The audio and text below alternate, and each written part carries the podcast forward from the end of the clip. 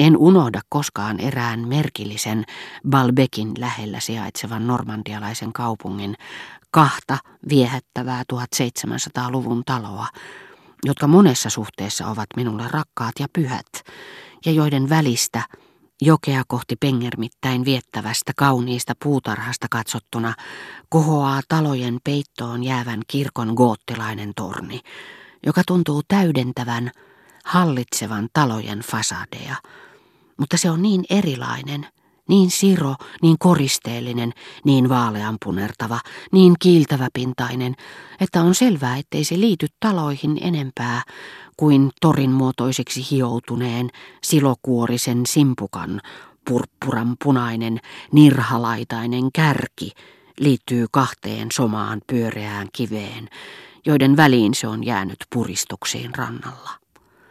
Pariisissakin, lähes rumimmassa kaupungin osassa, minä tiedän ikkunan, josta näkee yhdessä, kahdessa tai jopa kolmessa tasossa etenevien monien katujen latomien kattojen takana kupolin, joka on väriltään violetti, joskus punertava, toisinaan ilman ottamissa hienoimmissa vedoksissa, se muuttuu tuhkasta seestyneen mustaksi. Ja se onkin Saint Augustinein kirkon kupoli, ja tämä Pariisin näkymä alkaa muistuttaa Piranesin Rooman näkymiä. Mutta koska muistissani niin innokkaasti kuin näitä pieniä piirroksia olenkin laatinut, en ole osannut liittää niihin sitä, minkä olin kadottanut kauan aikaa sitten – tunteen, joka vie kohteelta pelkän nähtävyyden arvon ja saa uskomaan siihen kuin ainutkertaiseen olentoon, niin ei mikään näistä piirroksista hallitse kokonaista syvää elämäni osaa, niin kuin muisto Kombreen kellotornin eri piirteistä, kaduilla kirkon takana.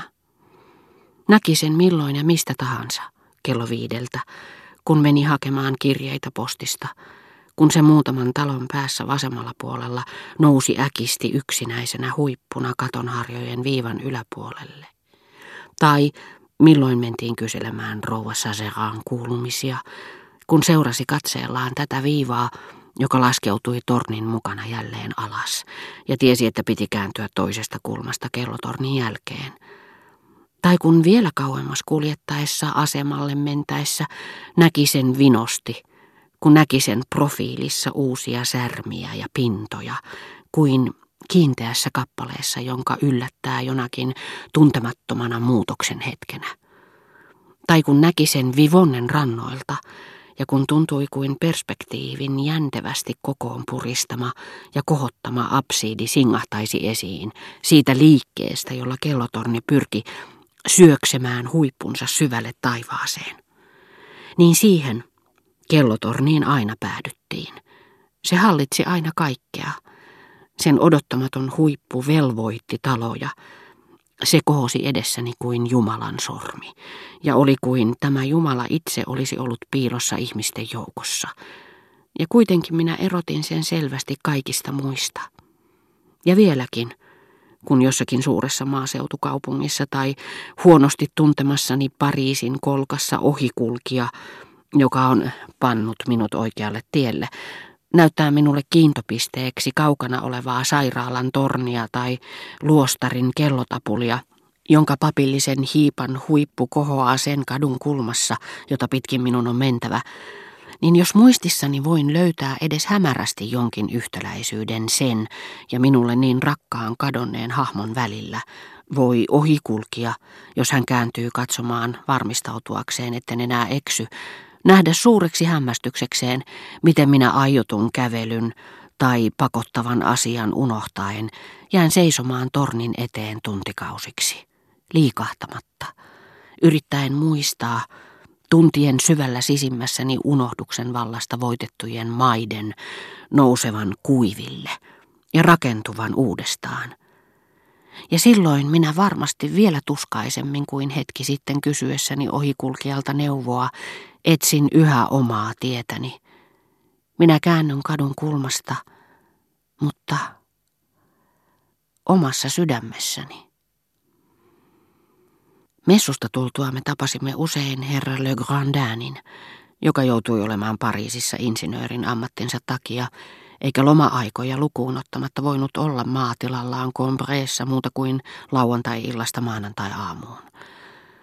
Hän oli niitä ihmisiä, jotka tieteellisen ja loistavan menestyksekkään uransa ohella ovat luoneet itselleen aivan erilaisen tietopohjan, kirjallisuutta ja taiteita käsittävän, joka ei ole tarpeen heidän erikoisalallaan, mutta joka lisää heidän keskustelutaitoaan. He tietävät kirjallisuudesta enemmän kuin monet kirjailijat.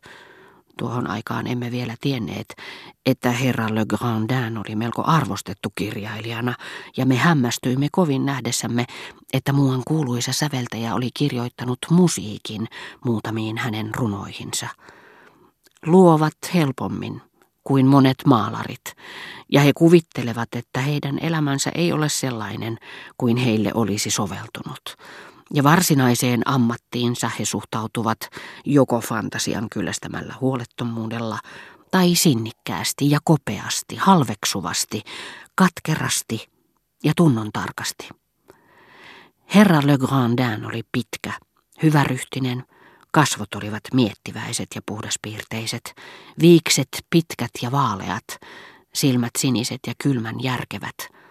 Hän oli hienostuneen kohtelias, keskustelija, jonkalaista emme koskaan olleet tavanneet, ja perheeni, joka aina mainitsi hänet esimerkkinä, piti häntä todellisena valioluokan miehenä, joka suhtautui elämään äärimmäisen tyylikkäästi ja hienovaraisesti.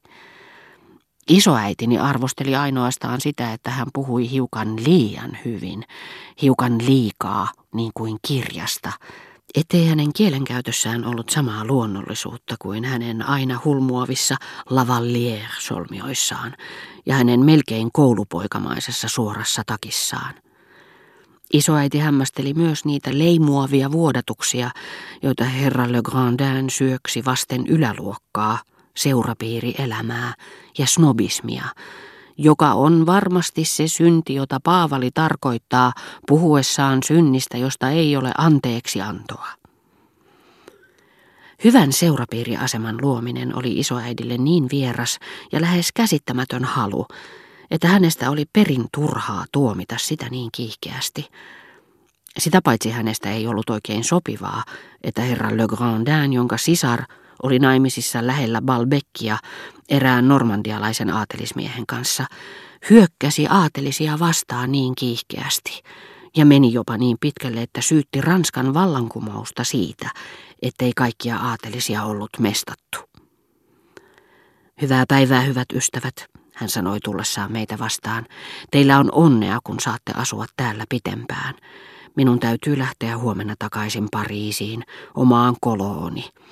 Niin, hän lisäsi hymyillen pehmeän ironisesti ja pettyneesti, hiukan hajamielisesti niin kuin hänellä oli tapana. Minun kodissani on kaikkea mahdollista turhaa. Sieltä puuttuu vain välttämätön, tällainen kaunis kaistale taivasta. Yritä sinä aina säilyttää kaistale taivasta elämäsi yllä, poikaseni. Hän lisäsi kääntyen minuun päin. Sinulla on herkkä sielu, harvinaislaatuinen, taiteilijan luonne. Anna sille, mitä se janoaa.